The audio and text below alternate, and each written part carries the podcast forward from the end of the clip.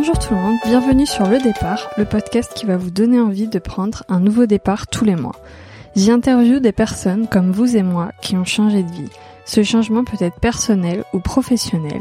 Mes invités ont parfois quitté le salariat pour se lancer à leur compte, arrêté leurs études pour vivre de leur passion ou même déménager à l'autre bout de la planète.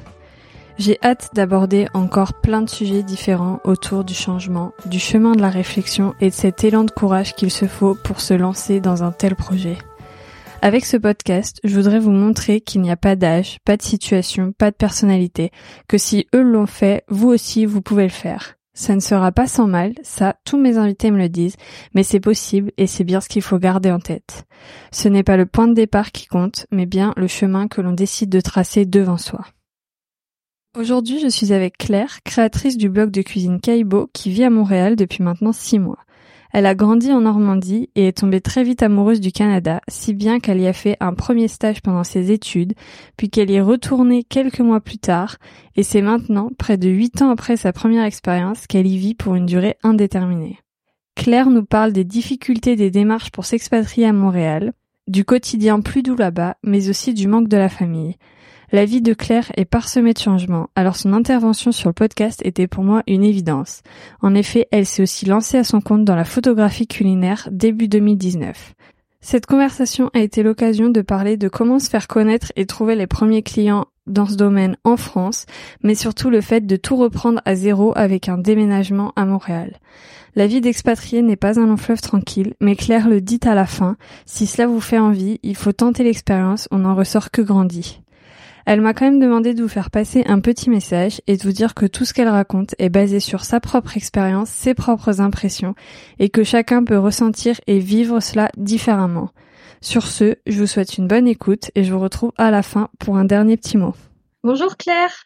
Salut Manon. Merci beaucoup d'avoir accepté euh, mon invitation sur le podcast. Bah, je te remercie euh, toi de m'avoir invité euh, à ce podcast. Mais de rien. Je voulais parler avec toi d'un sujet que j'ai pas encore abordé sur le podcast euh, parce que tu vis à l'étranger par rapport à où tu as vécu euh, toute ta jeunesse et, et tout le début de ta vie et par rapport à où vivent euh, ta famille surtout. C'est ça. Donc je voulais parler euh, de ton expatriation. Donc on, on, verra ça tout au long du du podcast. Et euh, d'abord, si tu pouvais te présenter, te présenter et me dire où est-ce que tu as grandi. Alors, euh, donc je m'appelle Claire, j'ai 32 ans. Euh, j'ai vécu, enfin j'ai grandi en Normandie, euh, pas loin de d'Evreux. Je sais pas si tu vois où, c'est. Bah, en fait, je, je vis pas loin d'Evreux, donc je vois très bien où c'est. ah bah Louviers, donc ça te parle. Voilà. Je vis à côté de Louviers, effectivement. bon, bah, on est du même coin, c'est parfait. Mais oui, mais je ne savais pas du tout en plus. Euh, donc oui, j'ai grandi euh, pas loin de Louviers. Toute ma famille euh, vient de Normandie. Donc euh, j'ai fait euh, mes études à Rouen. j'ai quand même fait une année à, à Lyon. Et à la, à, la, fin de mes études, j'avais l'opportunité de, de faire un stage. Et moi, je voulais absolument faire un stage à Montréal. Là, j'avais 23 ans. Mais t'avais jamais vraiment voyagé avant?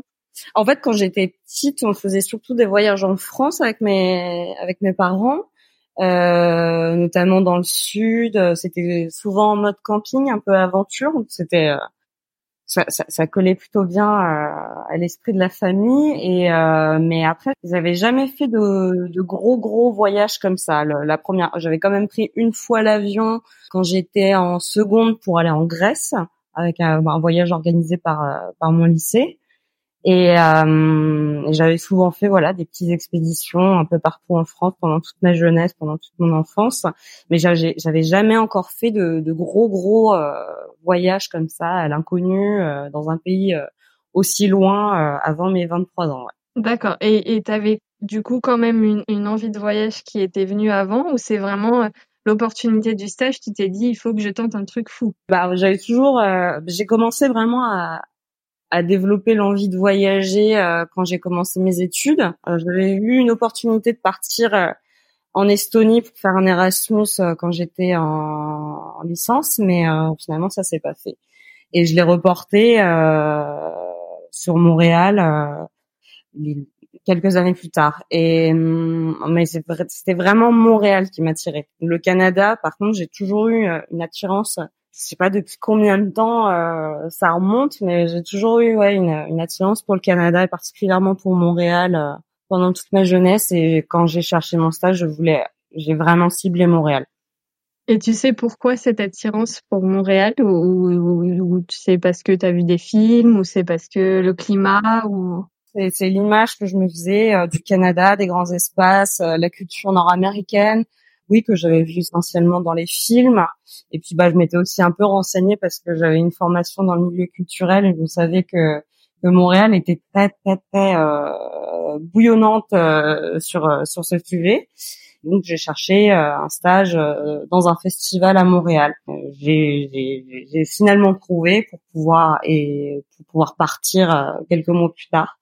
Donc je suis partie euh, la première fois à Montréal, c'était en avril 2011. Ok, ah oui, ça fait un moment. Oui. On va faire un, petit saut en arrière. Euh, du coup, c'est quoi comme étude que tu as faite?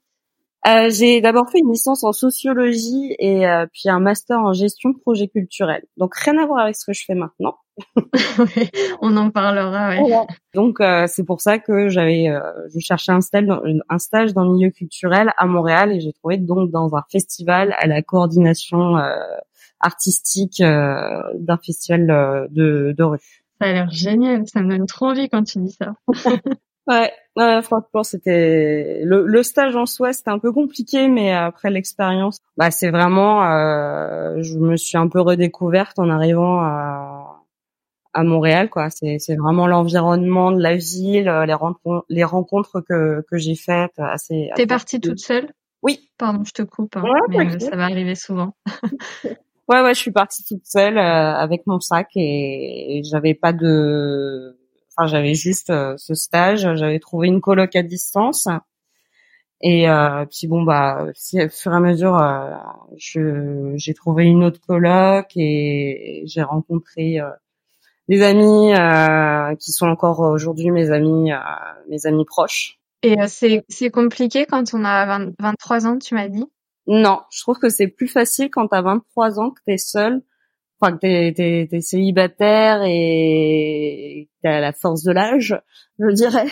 Je pense que t'es dans la découverte, t'as envie de tout faire, t'as envie de de, de tout découvrir. Euh, ça donne encore plus envie de, de, de, voyager, de faire des expériences. Donc, euh... et t'as jamais eu peur que ton âge, euh, ça soit un, un, problème par rapport à pour trouver un appartement, te dire est-ce que je vais pas me faire avoir ou? Non, parce que j'ai toujours été très responsable par rapport à, à mes recherches d'appartement depuis assez depuis mes 18 ans. Là-dessus, je m'inquiétais pas vraiment. Ouais, parce que du coup, tu avais déjà vécu toute seule, comme tu disais que tu étais partie à Lyon. Ouais, en fait, j'avais toujours vécu en coloc, euh, même euh, à partir. Non, j'ai juste fait une année, euh, mes 18 ans, j'habitais seule, et après, ouais, ça a été coloc, et puis bah, j'ai trouvé des, et, comme je te disais, une coloc à distance. Euh, J'en ai trouvé d'autres à Montréal, euh, sur, avec le, par le biais des rencontres, en fait. Ouais. Donc je suis restée à ce moment-là sept mois. Je suis revenue en France cinq mois et je suis repartie en mai 2012 à Montréal et là dans le cadre d'un PVT, un permis de vacances travail, plus connu aussi euh, sous le nom de Working Holiday Visa. C'est un permis euh, de travail en fait qui te permet de travailler, de voyager euh, au Canada. À l'époque, c'était juste un an. Maintenant, le, Canada a prolongé ce visa enfin ce permis de travail parce que c'est pas un visa. Il a maintenant c'est deux ans pour le Canada ah, et, et, ça existe dans plein plein. Enfin, c'est un partenariat, une sorte de partenariat entre la, la France et d'autres pays euh, du monde. Je sais que c'est possible en Australie, au Japon, en Argentine. Enfin, il y a plein plein plein de pays euh, où c'est possible de le faire. Et puis ça permet de partir euh, sans avoir en fait, tu peux aller là-bas sans avoir tout de suite un emploi et en trouver un sur place. Ouais, c'est exactement ça parce que quand je, je suis partie en, je suis repartie en mars 2012, j'avais, euh, j'avais pas du tout de travail. J'avais même pas de colloque. Je, mais après, comme je connaissais un peu la vie, je me suis dit c'est bon. De toute manière, je savais que c'était facile à l'époque de trouver une colloque, de trouver un travail. Et voilà, donc je, je suis retournée à Montréal euh, pour encore sept mois. Et puis après, je suis revenue en France en novembre 2012. Et je suis restée à Paris à ce moment-là. Okay. Et je suis revenue, je mélange un peu, et je suis revenue il y a six mois à Montréal, et là avec un, une résidence permanente. Donc avec l'objectif d'y vivre euh, pour une durée indéterminée. C'est exactement ça. C'est exactement ça. Bah là, je suis revenue euh, donc huit ans plus tard à Montréal en janvier 2020 avec la résidence permanente et cette fois avec mon avec mon copain. Très bien.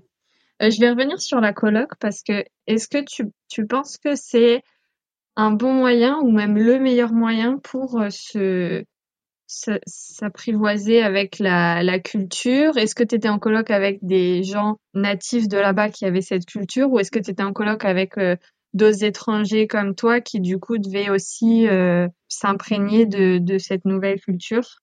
Euh, la première année, j'ai été en colocation avec euh, ma première ma première coloc à Montréal. J'étais avec deux Québécoises. Après, je, je la deuxième colocation, j'étais avec des Français puis un Québécois qui est arrivé. Et la deuxième année, j'étais exclusivement avec des, des expatriés, donc euh, français et belges. Mais euh, pour moi, c'est pas un problème. Euh, enfin, chacun le fait comme il veut, mais euh, par contre, je pense que quand tu arrives dans un nouveau pays et que tu connais personne, euh, moi, je recommande vivement de faire une colocation parce que c'est comme ça que tu te crées ta deuxième famille. Ouais. Et c'est, enfin, la deuxième coloc que j'ai fait en 2012, tu en étais sept.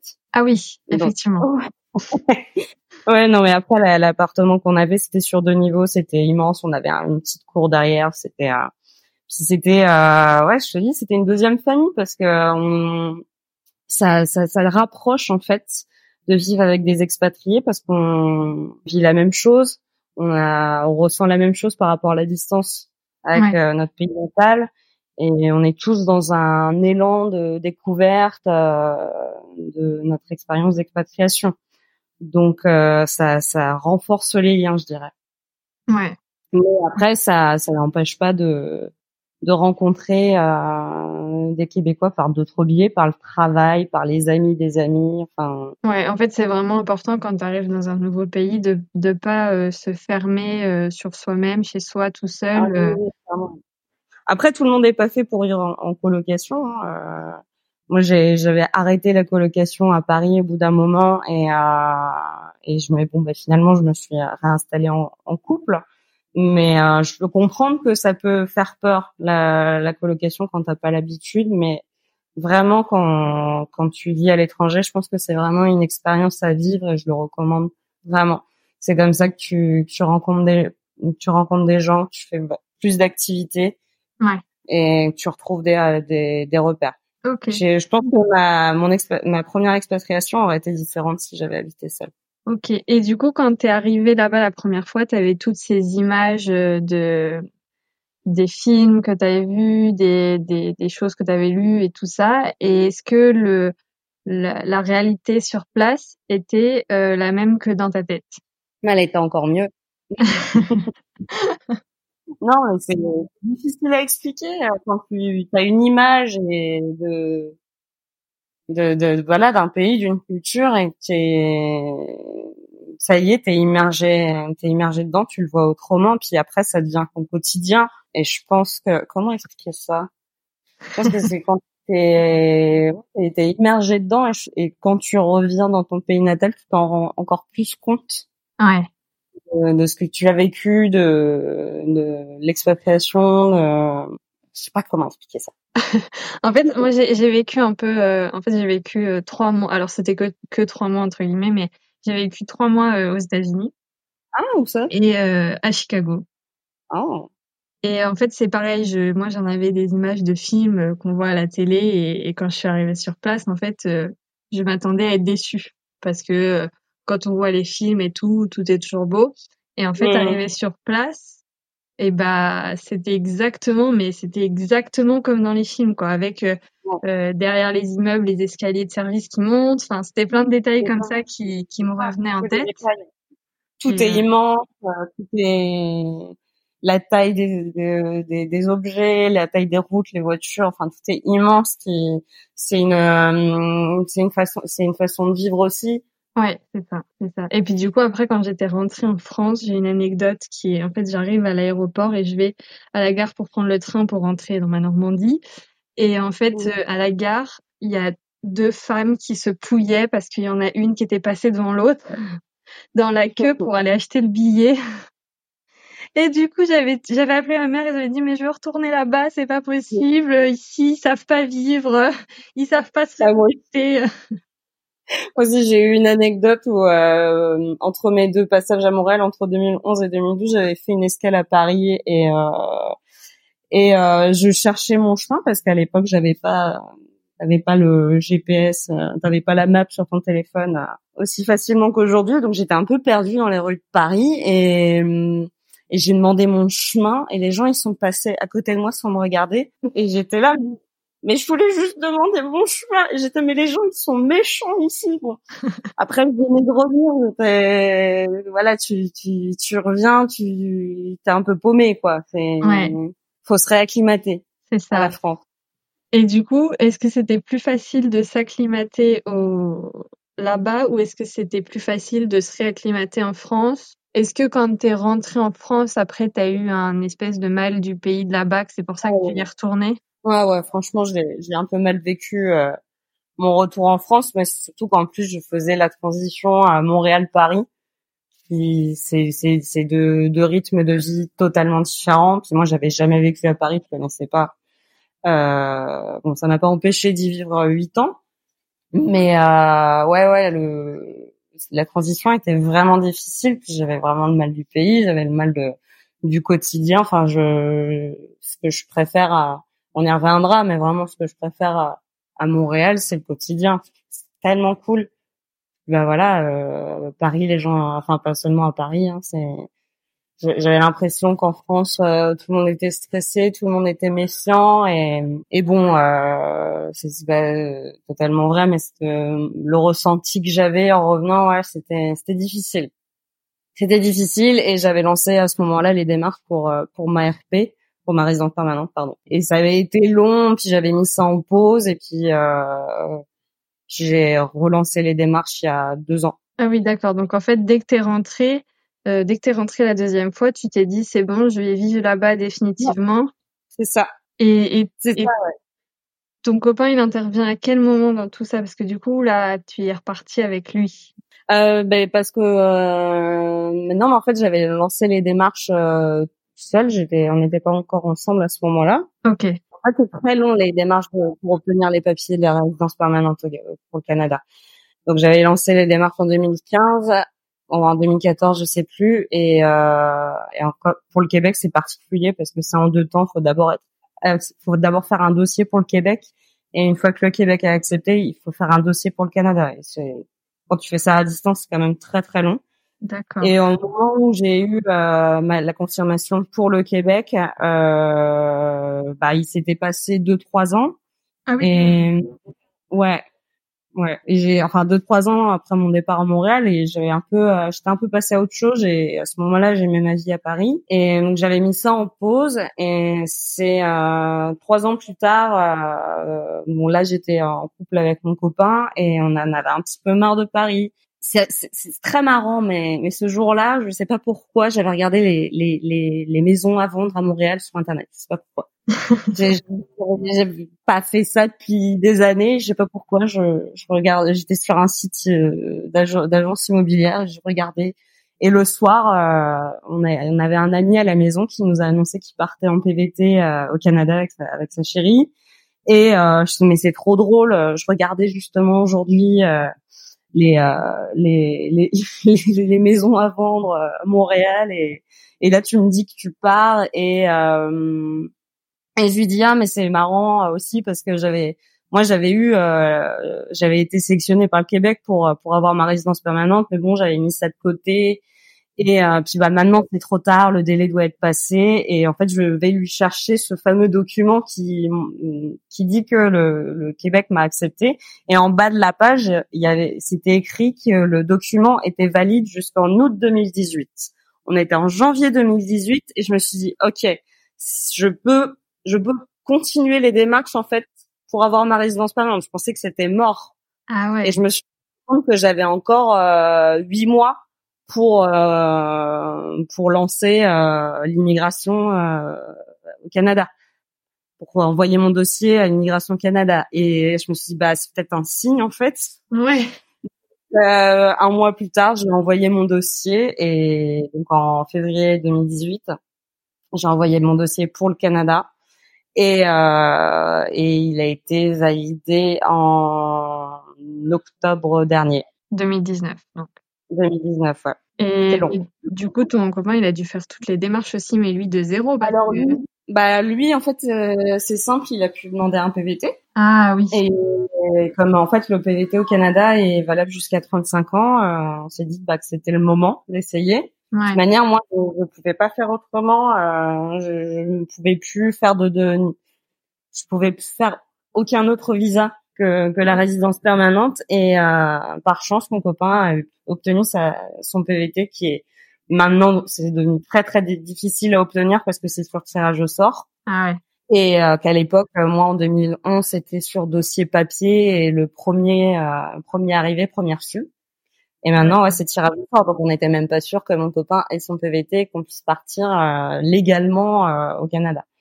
Et donc maintenant, l'idée, c'est que en tant que, on est considéré ici le, comme conjoint de fait, c'est en gros concubin, quoi. Ouais. Euh, euh, je peux euh, par ce biais le, le parrainer pour qu'il obtienne sa résidence permanente. D'accord. Ah oui. Ok. Une fois là-bas, c'est plus simple, quoi. Ouais, ouais, ouais mais c'était euh, passer l'immigration canadienne avec un, un, visa valide et c'était un petit peu l'enjeu et et bah heureusement il a eu il a il a eu son permis de travail et moi j'ai eu ma, ma résidence permanente à temps et et on a pu partir en janvier. Trop bien. Et lui, il, était attiré aussi par le Canada? Il y était déjà allé ou il t'a suivi les yeux fermés? Euh, Il était allé en vacances euh, il y a quelques années. Ça lui avait vraiment plu. Et euh, je pense qu'il m'a suivi. Euh, il m'a fait confiance et il m'a suivi. Puis on avait aussi, il avait aussi énormément d'amis sur place, donc ça l'inquiétait pas vraiment. Puis il avait envie de ce, ce renouveau, ce nouveau départ et je pense que ça le rassurait de savoir euh, que, que je connaissais euh, que je connaissais le, le, pays, que je connaissais plus ou moins les démarches. Ouais. Je pense que ouais, c'était rassurant pour lui. Et du coup, euh, vous aviez vous aviez déjà pas mal de connaissances, donc c'était c'était encore plus simple que la première fois que tu y es allée toute seule en fait. Oui, oui, oui, complètement. Ouais. ouais c'est un surtout que hum, c'est plus facile de se faire des connaissances, je pense, quand tu voyages seul que quand tu voyages en couple. Ouais. Parce que quand tu es seul, tu es plus flexible. Je pense que heureusement qu'on avait euh, pas mal d'amis sur place, euh, surtout bah, après le, on a eu le confinement euh, qui s'en est suivi. Donc heureusement qu'on avait qu'on avait des amis parce qu'on aurait été un petit peu seul. ouais. Et est-ce que justement pendant le confinement, vous vous êtes dit ah merde, on est peut-être parti euh, au mauvais moment, peut-être que finalement on voudrait rentrer euh, parce que notre famille elle nous manque, parce que le fait d'être loin, d'avoir ce stress de du virus. Ah bah euh, ouais, ouais, clairement ça, ça a été une, une grosse période de stress et de remise en question. Enfin, moi, j'avais pas de, je, je pouvais pas trouver de travail à ce moment-là, et forcément, bah vivre le confinement à distance, euh, sa famille, bon, on les aurait pas vus, mais tu dis euh, s'il y a un problème, euh, tu peux pas rentrer, quoi. Ouais, c'est ça. Parce qu'il y avait pas d'avion et tout, donc. c'est ça, c'est ça. Et puis bah même euh, t'as une quarantaine à imposer, donc ça aurait été compliqué de voir de rentrer, de voir nos proches, enfin voilà. Et franchement, ça ça, ça, ça a pas été une période simple le confinement on pouvait voir personne, on pouvait on pouvait pas rentrer en France en cas de problème et et puis bon bah on était un peu euh, comme on pouvait rien faire ici, on était clairement nostalgique de la France. Ouais. Parce que euh, la nostalgie de la France et de la famille, elle est toujours là. Elle est même confinement pas, tu te remets toujours en question euh, sur ton choix d'expatriation parce que c'est quand même difficile d'être loin de sa famille, d'être loin de ses amis de longue date et de sa culture. Et quand tu es dans une période de confinement, tu peux pas sortir chez soi, de chez toi, et donc tu peux, tu te dis, j'ai traversé euh, un océan pour finalement rien faire. Ouais. bah, ouais, tu remets tout en question. Ouais. Tu te dis, en fait, on a fait tout ça pour rien, mais bon, euh, les circonstances étaient, enfin, personne n'aurait pu imaginer ça. Enfin, nous, on n'aurait pas pu imaginer euh, vivre un Covid euh, en pleine expatriation, surtout en début d'expatriation. C'est clair, ouais. Oui, en plus, vous êtes parti en janvier, enfin, on se doutait pas encore en janvier. C'est clair qu'au mois de, de janvier, c'est pas le meilleur mois pour arriver à Montréal. t'avais déjà vécu un hiver à Montréal, du coup, ou t'avais fait que les étés? Bah, j'avais pas vécu, euh, j'avais vécu la fin de l'hiver et le début de l'hiver, mais j'avais pas fait en entier. Ah oui, donc là t'es arrivé euh, dans le dur, quoi. Ouais. ouais, ouais. Bah en plus on a, il y a eu une grosse tempête de neige quand on est arrivé, donc euh, ouais, c'est, tu te mets bien dans le bain euh, direct en arrivant. Au moins c'est bon, tu l'as fait, tu sais que tu survis, tu survivras l'année prochaine aussi. Ouais. Après, c'est pas le plus difficile. Le, je dirais que d'arriver en hiver, c'est pas un problème. C'est que c'est devenu plus compliqué à Montréal maintenant de trouver un appartement, de trouver un travail. Euh, enfin, on peut trouver facilement un travail, mais quand tu cherches quelque chose d'assez spécifique comme moi, c'est un peu plus compliqué. Et euh, ouais, trouver, euh, d'arriver, chercher un appartement en plein mois de janvier, c'était c'était compliqué. Ouais. Donc euh, c'est pour ça que pour les futurs expats, je recommande quand même de d'arriver au printemps et et ou en été. Euh, c'est quand même plus simple. Euh. Ouais, parce que les gens déménagent, ont tendance à plus déménager euh, pendant ces périodes-là, quoi. Ouais. Ok. Exactement. Euh, on va revenir sur ton travail. Du coup, est-ce que tu peux nous dire ce que tu faisais? Donc, tu as fait tes études, tu as fait ce stage en direction artistique euh, dans un festival. Et après, euh, qu'est-ce que tu as fait comme boulot? Euh, bah Après, à Montréal, quand je suis revenue en, 2012, j'ai cherché, euh, j'avais cherché dans le milieu culturel. C'était un peu difficile euh, parce que c'est un secteur bouché, pas seulement en France, ça l'est aussi partout dans le monde. Et j'ai cherché bah, un emploi plus ou moins alimentaire il fallait payer les factures. et, euh, j'ai, franchement, j'ai comme euh, job alimentaire, je mets les guillemets, on voit pas, mais je mets les guillemets. Je, m'en suis pas mal sortie parce que j'ai trouvé un poste euh, d'adjointe administrative dans un cabinet d'architecte et ça s'est ça s'est très très très bien passé. Et après, quand je suis revenue en France, euh, bah, j'ai trouvé pas mal de, de, de, postes similaires à Paris. Et pendant un moment, je suis restée bloqué dans ce type de poste d'adjointe administrative euh, dans différents dans différents secteurs euh, et mais toujours dans le milieu culturel. Okay. Et en parallèle, j'ai développé ma passion pour la cuisine euh, qui était déjà présente, mais c'est vraiment euh, affirmée quand j'étais à Paris. Parce que tu t'ennuyais dans ton travail ou, juste ouais. Ouais. ouais, ouais, clairement. Euh, c'était assez frustrant parce que j'ai toujours été euh, créative. J'ai toujours euh, voulu faire un métier qui soit lié, voilà, dans la création. Et en fait, je j'assiste. Mon job pendant des années, c'était d'assister des créatifs. Ouais, c'est frustrant. C'était très frustrant. C'était très frustrant. Et je disais non, mais j'ai pas envie d'être de ce côté-là. J'ai envie d'être dans du côté de ceux qui créent en fait. Et et je me suis cherchée pendant très très longtemps et et euh, l'idée m'est venue en peut-être 2016-2017 de travailler dans, dans le stylisme culinaire. Sauf que bah, j'avais un petit peu peur de me lancer, j'avais peur de pas m'y retrouver financièrement. Bon bah c'est surtout que j'avais peur de me lancer parce que ça fait toujours peur de se lancer à son compte euh, dans, dans ce secteur-là. Et en fait, euh, je me suis retrouvée au chômage en janvier 2019. Et là, je me suis dit bah c'est pareil, c'est peut-être un signe. que de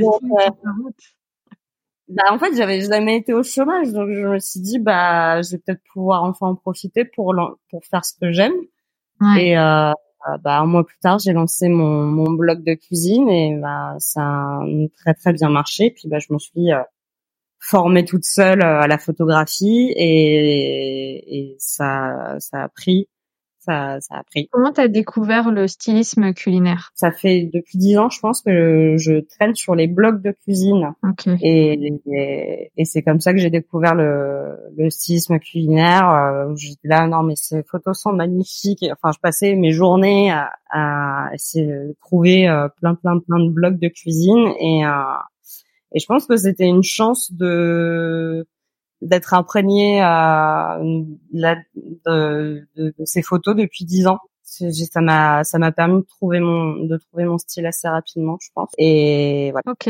Et donc la la photo, euh, ça vient euh, parce que tu te mets au blog ou tu avais déjà une, une, appétence pour la photo avant? Bah, J'avais un réflexe, mais je savais pas encore très bien l'utiliser. On m'avait offert pour mes 30 ans. Et oui, je pense que c'est clairement le blog où j'ai lancé le blog et je me suis dit non mais il faut il faut que je m'améliore en photo parce que je voulais pas présenter des, des photos dont j'étais pas satisfaite. Ouais.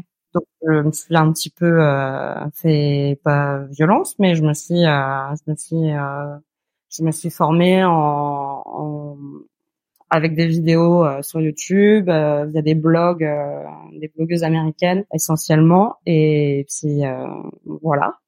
Parfait. Merde, ma question vient de m'échapper. Euh, ça va revenir. Quoi, tu ne prends pas des notes? Si, j'ai des questions déjà, mais euh, punaise, attends, j'avais une question qui était trop bien et elle est partie de ma tête, je suis dégoûtée. Euh, du coup, ah, j'ai retrouvé. Et du coup, euh, tu tombes au chômage et est-ce que tu te dis, je vais faire le blog et puis euh, je vais faire de la photo, ça va m'occuper euh, en, en, même temps, tu cherchais un travail euh, quand même pour, euh, pour rebondir professionnellement.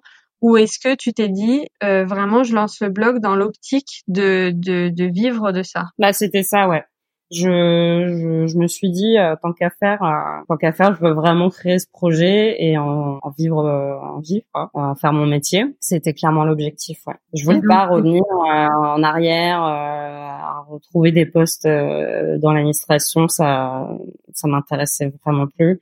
Et je me suis dit bon Claire là. à la trentaine, il faut vraiment que tu fasses quelque chose qui te plaise, c'est le moment. Ouais, ok. Et donc c'est toi qui est, qui est parti euh, démarcher des clients euh, ou avec le blog les clients sont venus à toi euh, ou est-ce que tu as commencé par offrir des prestations ou comment ça s'est passé les débuts?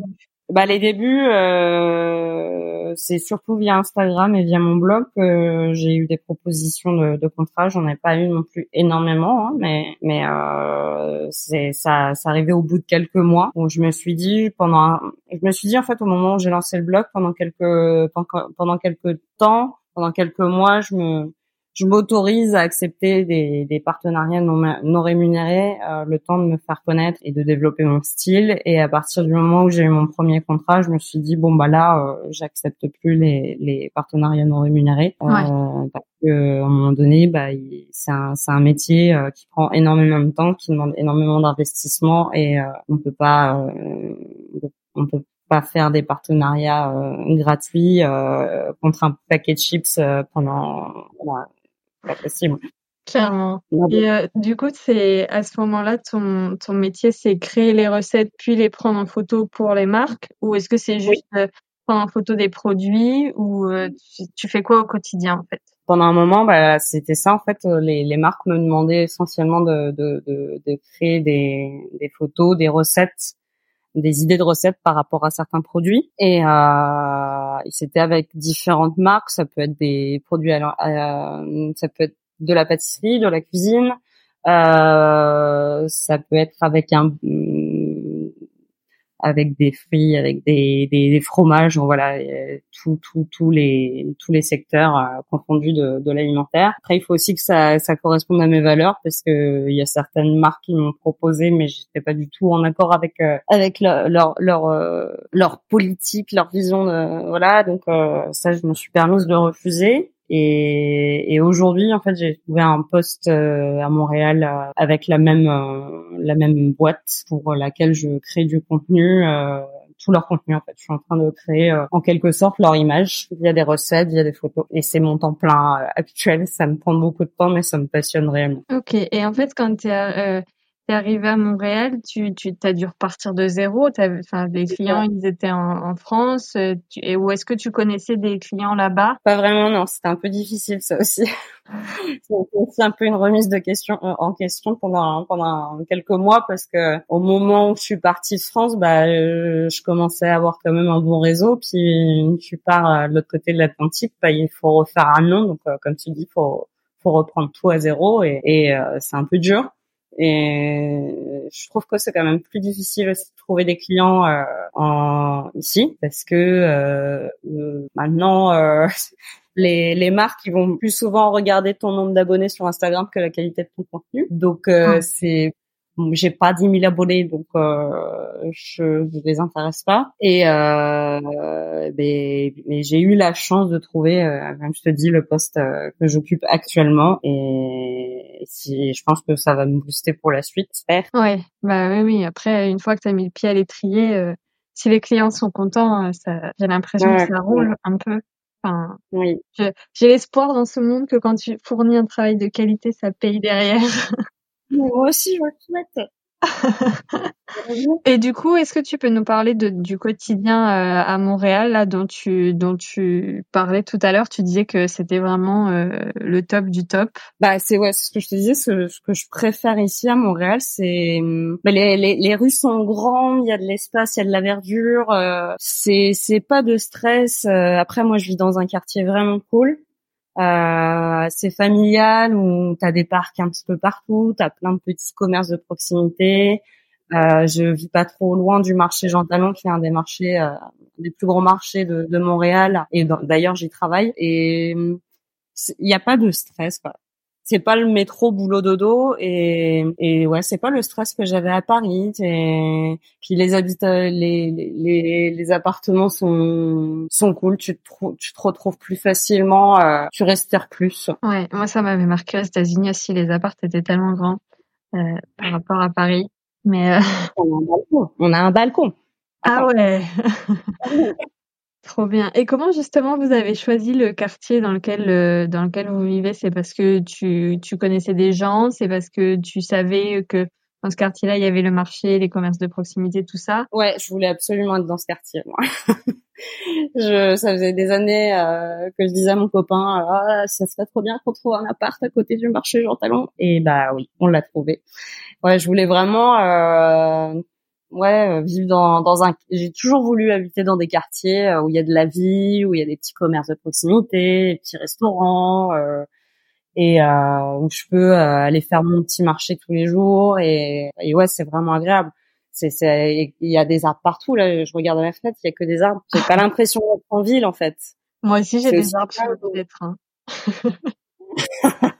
oh, moi, il y en a beaucoup. Oui, bah ça va, je suis jalouse.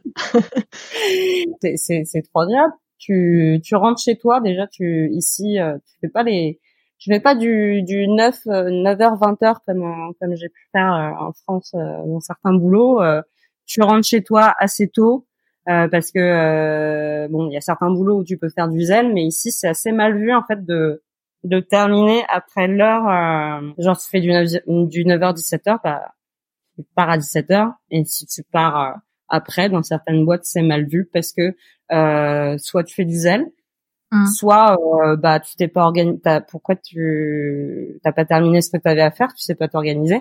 Donc voilà c'est si bah tu, termines à 17h chez toi tu tu rentres chez toi à 17h30 euh, voilà euh, et t'as encore beaucoup de temps pour profiter et et c'est aussi quelque chose que je trouve vraiment agréable à, à Montréal c'est que t'es pas en train de courir après le temps.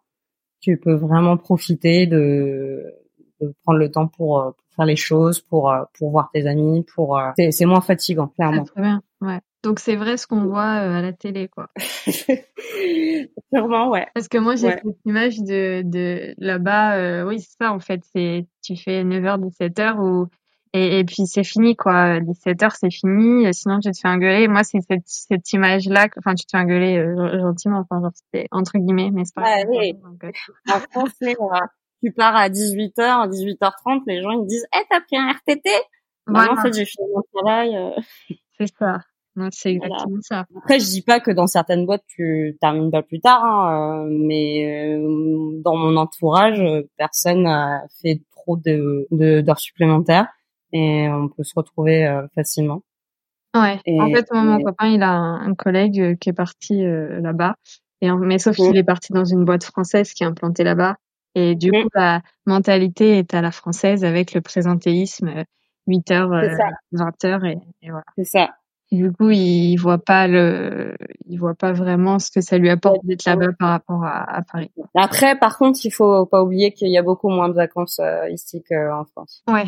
C'est, c'est, c'est combien les, les vacances euh, en général? Comment ça fonctionne? Après, ça dépend dans quelle, euh, pareil, ça dépend dans quelle boîte t'es, mais la moyenne, enfin, la majorité, c'est deux semaines par an. Ouais, ok. C'est vraiment comme aux États-Unis, en fait. Enfin, du coup, je compare avec ce que je connais, mais ouais, ouais, c'est, vraiment pareil. Et du coup, euh, toi, t'es, t'es pas euh, salarié là-bas, t'es freelance, hein? Pour l'instant, ouais, je suis freelance pour la boîte avec qui je, je me suis investie.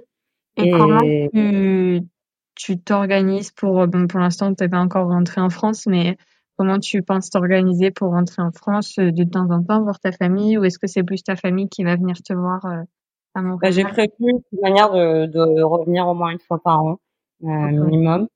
Euh, là, j'ai normalement, je reviens pour Noël s'il n'y a pas de problème avec le Covid. Ouais. Et, ma, ma famille a prévu de venir me voir l'année prochaine. Euh, ma, enfin, une partie de ma famille va venir en été, puis une autre, mes parents vont venir à l'automne pour euh, pour l'été indien. Ah, trop bien. Ouais. c'est mais je ressens le besoin hein. après tu vois c'est c'est frustrant parce que d'un côté euh, bon bah, pour l'instant c'est pas possible à cause du Covid mais d'un côté j'ai très envie de de profiter de mes vacances pour voyager pour faire des road trips euh, que ce soit au Canada ou dans d'autres pays d'Amérique donc comme je, je le répète, hein, pour l'instant c'est pas possible et euh, éviter. Et puis de l'autre côté, bah t'as envie de profiter de tes vacances pour euh, pour revoir tes proches. Ouais. Ouais, C'est après c'est une question d'organisation aussi, mais c'est avec deux semaines c'est compliqué. Ouais. Ou alors faut que eux ils viennent pendant que t'es en vacances et que vous alliez faire un road trip. Oui, c'est une très bonne idée. Franchement, euh, tu combines tout d'un coup et euh, ça fonctionne. Non, mais c'est ce que c'est ce qui est prévu avec mes parents. Trop bien. Trop bien. prévu pour pour l'été indien notamment pour euh, bah, c'est le moment hein. s'il y a un moment euh, pour découvrir euh, le Québec, je pense qu'il faut vraiment venir à ce moment-là. Oui, si des gens viennent en vacances, tu conseilles cette période-là? Cela dit, toutes les saisons, et c'était super avec Montréal aussi, c'est que les saisons sont marquées, sauf le printemps, hein, clairement. Le printemps, il dure deux semaines, mais on a un vrai été, on a un vrai hiver et un, un bel automne. Quoi. Enfin, c'est ce que j'adore, c'est que d'une saison à l'autre, bah les le, le paysage change. C'est jamais pareil. Ouais. Rien que ma rue, ma j'ai pas du tout la même vision de ma rue euh, l'hiver et l'été et l'automne. C'est je t'ennuie pas comme ça. Enfin, je, trouve ça vraiment c'est une autre partie, une autre part, une autre facette de Montréal que, que j'aime beaucoup. Il y en a d'autres des facettes encore. oh oui.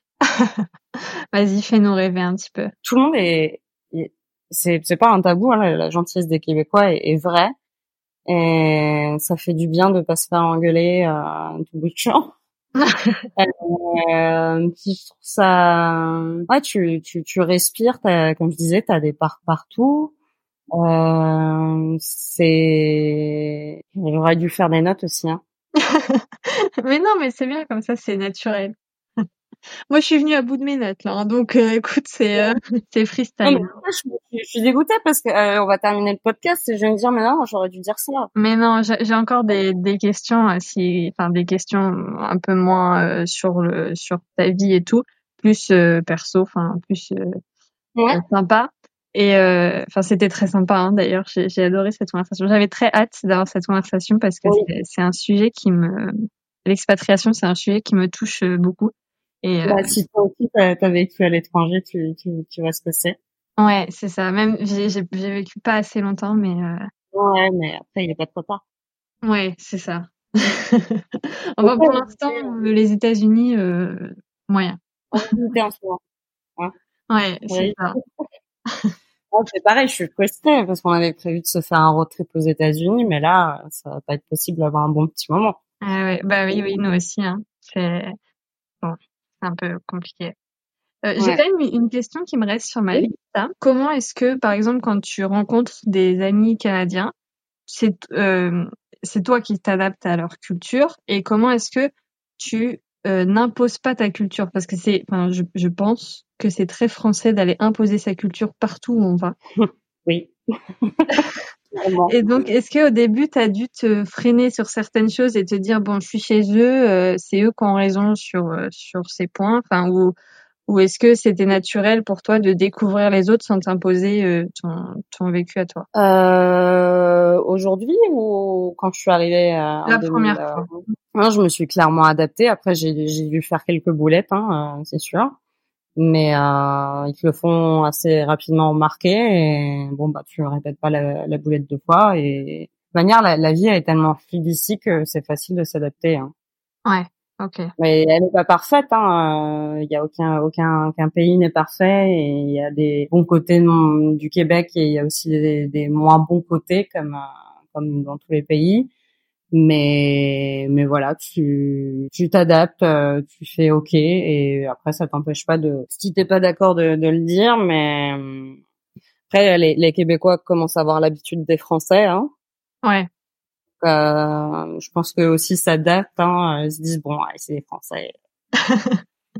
souvent à l'habitude. Euh, et puis bah tu prends le pli au bout d'un moment. Est-ce que tu as un exemple, par exemple, d'un truc qui qui t'a demandé euh, un, un, effort pour soit euh, choper quelque chose de leur culture qui n'était pas inné ou qui n'était pas évident pour toi, ou alors soit pour réfréner quelque chose de notre culture qui eux les choquait peut-être entre guillemets ou est-ce qu'il y a un truc particulier qui t'a marqué? Je te l'avais pas demandé en avance cette question, mais elle n'était pas notée dans mes notes non plus. euh, bah, le... j'ai dû apprendre à arrêter de me speeder. ah oui. Parce que euh, et d'être un peu plus, un peu plus. Bah, tu sais, la routine à Paris, métro, boulot, dodo, c'est vrai que quand t'es dans le métro, tu, tu fais pas, euh, tu fais pas trop gaffe à ton environnement parce que t'es juste crevé. Ouais. Et ici, bah, il faut, il faut apprendre à être un peu plus, comment dire, souriant dans le métro, je dirais pas, mais c'est hmm. compliqué pour pour quelqu'un qui a vécu à Paris. ouais, je crache pas sur Paris. Hein. Paris est une très belle ville et un petit faut apprendre à l'aimer, mais mais c'est vrai que je regarde plus facilement euh, les rues euh, devant moi mais ça, c'est moi, c'est pas par rapport à la culture d'ici. Hein. C'est, c'est, c'est. Je réponds pas très bien à ta question. Je suis désolée. non, mais c'est très bien. Si, si, c'est très bien. Franchement, c'est.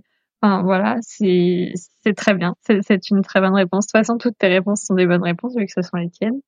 Donc euh, voilà, je vais je vais continuer avec mes questions un peu plus euh, légères parce qu'on a quand même parlé du manque de la famille et tout. À un moment donné, je me suis dit je vais pleurer. en fait, euh, je sais pas, tu m'as dit que tu avais écouté les anciens épisodes et à la fin, je posais sur pour certaines personnes, je posais des questions euh, sur euh, quel euh, quel dessert tu ferais pour telle occasion et tout.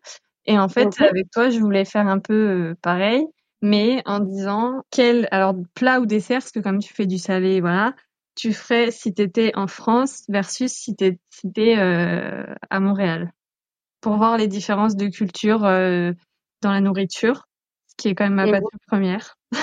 et voilà. Et je sais qu'il y a des termes différents aussi euh, pour certains aliments euh, au Québec. Et euh, j'avais fait des petites stories euh, sur ce sujet sur Instagram. Ouais, voilà. Et si les gens veulent connaître les termes québécois, ils ah. iront voir dans ta story. Exactement. dans donc, les une. Très bien.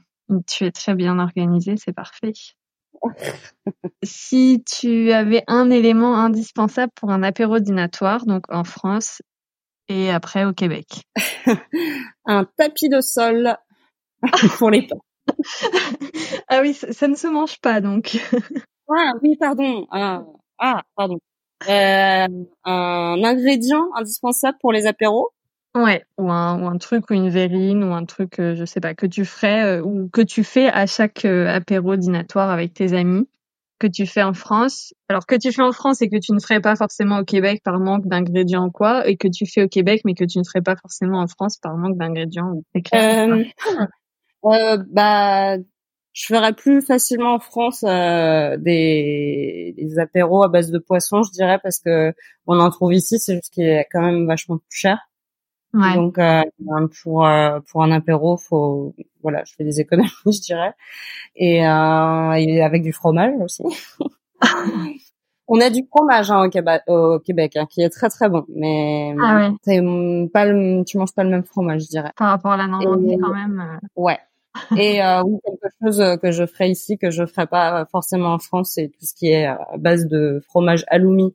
Dont je parle souvent sur Instagram parce que j'ai une grosse passion pour pour euh, pour ce fromage qui est qui est très très présent dans les pays anglo-saxons, mais un peu moins connu en France et qui se trouve moins facilement, je dirais. Ouais, je, je pense qu'on en trouve de plus en plus que ça commence à, à venir en France, mais c'est vrai que. mais on me demande encore souvent, les gens qui me suivent sur Instagram, euh, qui habitent en France, me demandent où trouver du, du fromage halloumi. Alors je le répète, euh, soit chez le traiteur grec, ouais. Soit euh, bah, dans, chez certains fromagers, euh, qui, pas tous les fromagers, mais euh, de plus en plus, on, on en trouve, euh, on en trouve là-bas. Que au Québec, tu en trouves partout, partout, partout, partout, partout. Très bien. Pourtant, euh, c'est oui, c'est grec, ça vient plus euh, de chez nous, quoi. Oui, mais euh, mais on m'avait des copines qui avaient habité à Londres qui m'avaient dit qu'on en trouvait pareil plus facilement à Londres euh, qu'en France. J'ai l'impression que c'est plus ah une tendance anglo-saxonne que française parce que en France on aime bien notre, notre petit camembert. Effectivement. Euh, la comfort food euh, par excellence euh, au Québec et puis celle en France pour toi. la poutine? Évidemment. Bah oui. Ah oui, non mais la poutine, c'est c'est c'est c'est c'est pas photogénique, mais qu'est-ce que c'est bon. T'en manger à Paris parce qu'il y en a des poutines à Paris. Oui, mais elle est pas terrible. C'est le, enfin j'ai j'ai pas pour moi c'est pas la poutine c'est pas, pas, la bonne poutine cela dit toi qui connais la Normandie euh, donc tu connais Rouen euh, il y a un très bon bar à Rouen euh, qui qui fait de très bonnes poutines qui ressemblent vraiment à celles qu'on mange euh, à Montréal s'appelle le Vixin voilà ah, si vous passez à Rouen allez manger la poutine du Vixin qui est qui est vraiment comme celle qu'on mange à Montréal j'ai vécu et, euh, un an à Rouen et j'ai des potes, ça fait euh, depuis euh, toujours qu'ils sont à Rouen et en fait ils m'en ont jamais parlé. Je suis très déçue. Ah bah Donc heureusement que qu'on ira là-bas, je, je, leur dirai. Ah non, franchement, j'ai, j'ai, je l'ai mangé une fois et vraiment j'étais ah ouais ça, ça sent, ça goûte la poutine du Québec. Très bien. Et comfort food en France, euh... ah bah les pâtisseries. c'est ah ouais. les pâtisseries quand même au Québec. Ah oui, clairement, il y en a des très très bonnes. Mais mais ouais, le petit, le petit croissant, ah, ouais. même. Ouais. Bon, non, mais par euh. contre, on trouve. C'est juste que c'est vrai que quand euh, j'en mange moins euh, à Montréal, j'ai moins le réflexe d'aller acheter euh, mon petit mon petit croissant chez le boulanger que je sais pas. Ça c'est. Pourtant j'ai une très très bonne boulangerie en bas de chez moi, mais j'ai pas j'ai pas encore pris le pied. Ah ouais. Mais... Ouais. Et du coup, je vais... Vas-y, vas-y. Non, voilà, j'ai fini. J'ai ah. juste que j'allais me rattraper. eh ben oui. Et du coup, euh, on parle de croissant, donc la, la viennoiserie, le pain, c'est quelque chose de super euh, traditionnel en France. Je pense qu'il n'y a pas un foyer qui mange un repas sans pain. Est-ce qu'il y a une chose comme ça au Québec qui est absolument essentielle euh, à tous les repas? C'est cliché, mais moi, c'est le sirop d'érable. Ah ouais, même sur des plats salés? Ah ouais, j'en mets partout. Dès que je fais une salade, je rajoute un peu de, je rajoute un peu de sirop d'érable. J'adore euh, ce petit côté euh, sucré, euh, boisé euh, du sirop d'érable. Ça apporte vraiment un truc au plat. J'en mets vraiment partout, partout, partout, partout. ça remplace un peu le miel chez nous ou pas du tout? Ouais, je dirais que ça, ouais, clairement. Ouais. Je mange plus. pardon, j'ai eu un bug dans ma voix. Euh, j'adore le miel, mais euh, et en France, j'en mangeais vraiment souvent. Puis mon grand-père, c'est très très bon miel. Mais euh, je, ouais, quand je suis au Canada, je, je mange du sirop d'érable tout le temps. Très bien. Donc que ce soit dans le euh, j'en mets pas. J'allais te demander ton péché mignon, euh, donc quand tu étais en France et ton péché mignon au Québec, mais du coup, est-ce que c'est le sirop d'érable ou euh, Mon péché, ouais, je dirais euh, clairement, ouais. Ah ouais. Et quand tu étais en France hum, Bah, c'est difficile de d'en trouver un seul. Euh, mon péché mignon gourmand en France, je vais pas redire le croissant parce que euh, ça fait pas du tout original. euh, que je mettais partout dans mes plats, pareil. Ouais, par exemple, ouais. Le citron, mais ça c'est pareil. Enfin, c'est pas gourmand, soit c'est juste que c'est c'est ma cuisine, j'aime bien en, mettre un peu partout. Ah bah si le parmesan. Ah ouais. Ah ouais. Pareil, ça j'ai mon péché mignon, je peux je peux pas m'en passer. T'en trouves au Québec? Ah oui oui oui. Très bien. Tout va bien. Alors, t'as pas le droit de me redire une réponse que t'as déjà donnée, hein, sinon c'est pas juste. Oh non le truc que tu as toujours dans tes placards pour faire à manger. Donc, tu ne me dis pas le sirop d'érable, s'il te plaît. Un truc qui, euh, tu seras jamais à court. J'ai toujours un peu de de fromage dans mes dans mon frigo, différents types de fromage. Que je vais toujours mettre un peu de fromage dans mes plats et euh, plein plein d'huile. Ah enfin plein d'huile différente, pas plein d'huile. je ne mange pas des pâtes à l'huile, mais euh, ouais, je j'ai toujours dès que mon, huile d'olive arrive à la fin là, je je, je suis pas bien. Oh je suis pas bien. Ouais, je suis pas bien. Très bien. Le truc que tu vas ramener dans ta valise la prochaine fois que tu rentres en France? Que je ramènerai à mes proches? Ouais. Le fromage en grains. Le fromage en grains, c'est ce qu'on mange. C'est le fromage qu'il y a dans les poutines et qu'on trouve pas en France. Ah. C'est le fromage qui fait euh, chewing quand tu le manges. Ah, ok. Je sais pas si tu connais. Non, non, pas du tout. Bah, tu le verras au Vixin, à Rouen. ouais, j'irai là-bas. Très bien. Mais oui, ça, ça c'est un truc que je ramènerai parce que c'est c'est ici on en trouve à foison et en France euh, bah, j'en trouvais jamais. Et le truc justement que, que qui te manque que, que tu trouvais en France euh, n'importe où et que tu trouves pas forcément euh, à Montréal On trouve quand même pas, pas mal de choses à Montréal, mais c'est surtout au niveau des prix que c'est différent. Ah ouais. Ouais, c'est quand même un peu plus cher. Mais après, tu t'adaptes, tu sais où aller euh, pour que ça te revienne pas trop cher. Et euh, un ingrédient que je ramènerais. Euh... Vous avez de la crème fraîche et tout, genre comme chez nous Ah bah voilà. Ça. non mais parce que je suis normande, donc ah la crème c'est un peu important. Et c'est surtout que ma tante a une très grande, grande, une très grande ferme en Normandie et elle fait la meilleure crème du monde. Ah, c'est très ah bah, objectif, je suis sûre. Ah non, non, mais vraiment, vraiment. Ça, c'est quoi comme ferme du coup euh, C'est euh, c'est à Lassy en Basse-Normandie, pas très loin de Caen. Très bien. Et c'est une et vraiment elle fait la meilleure. Euh, ah bah oui, un autre truc, euh, je, je ramènerai que je, je mettrai, je ramènerai ici, c'est les, les les moules à la crème. Voilà. Et eh oui. Parce que moi je les mange que comme ça. Ah là là, je vais, je vais. ce, ce week-end, euh, le week-end dernier, on, on est sorti euh, hors de Montréal et j'ai remangé des moules euh, marinières depuis que je n'avais pas mangé depuis depuis des mois, mais ils proposaient pas. Elles étaient très bonnes, mais ils proposaient pas la crème. J'avoue que j'étais un peu frustrée. Ah là là, mais oui, mais, clairement. Mais, je suis normande, hein. voilà, normand, il y a de la crème partout. il y a de la crème ici, mais c'est pas, c'est pas pareil, quoi. C'est pas la bonne fraîche, tu vois, quand tu mets la, la cuillère, euh, après, j'ai peut-être pas encore trouvé la crème ici qui fait, qui fait la différence, mais ici, ils appellent ça la crème sûre. Ouais. La crème et quand tu mets la, la une cuillère, bah tu vois c'est c'est pas pareil. Ouais, ok. Pas la même texture. Mais je j'ai peut-être pas encore trouvé le, la bonne marque. Tu feras le plein de crème fraîche euh, quand tu Oui. Ouais, mais bon, euh, c'est difficile à transporter en valise. Euh, si ça explose, c'est pas. bah, c'est des boîtes de crème de ma, de ma tante, c'est des boîtes artisanales, donc c'est un peu, ça tient pas aussi bien que celle du commerce. Ouais. euh, j'aurais peur du de l'ouverture de valise euh, en rentrant chez moi. Je comprends, effectivement. Bon, merci bien. Je sais pas si tu as d'autres sujets que qu'on n'a pas abordés. Euh. Il y a plein de choses euh, que je dis pas et je vais repenser après. Je vais être là, non mais j'aurais dû dire ça, j'aurais dû dire ça, j'aurais dû dire ça. Bah tu me les envoies. Mais... C'est je dis, franchement, j'aurais juste un conseil. Voilà, j'ai, aux personnes qui écouteront ce podcast, c'est vraiment, euh, si vous hésitez, euh, foncez en fait. L'expatriation n'a que du bon à vous apporter et c'est pas une fin en soi. Enfin, si jamais ça vous plaît pas, vous pouvez toujours rentrer, mais vous aurez pas la, la les regrets de pas avoir essayé, de pas avoir euh, et vraiment ça ça apporte aussi bien euh, personnellement que professionnellement. Personnellement parce que quand on part euh, dans un nouveau pays, on, se redécouvre soi, on peut être n'importe qui et, et vraiment s'épanouir. Et professionnellement, euh, ça ouvre des voies qu'on n'aura pas imaginées euh, en restant euh, toujours au même endroit. Super, super voilà. de la fin.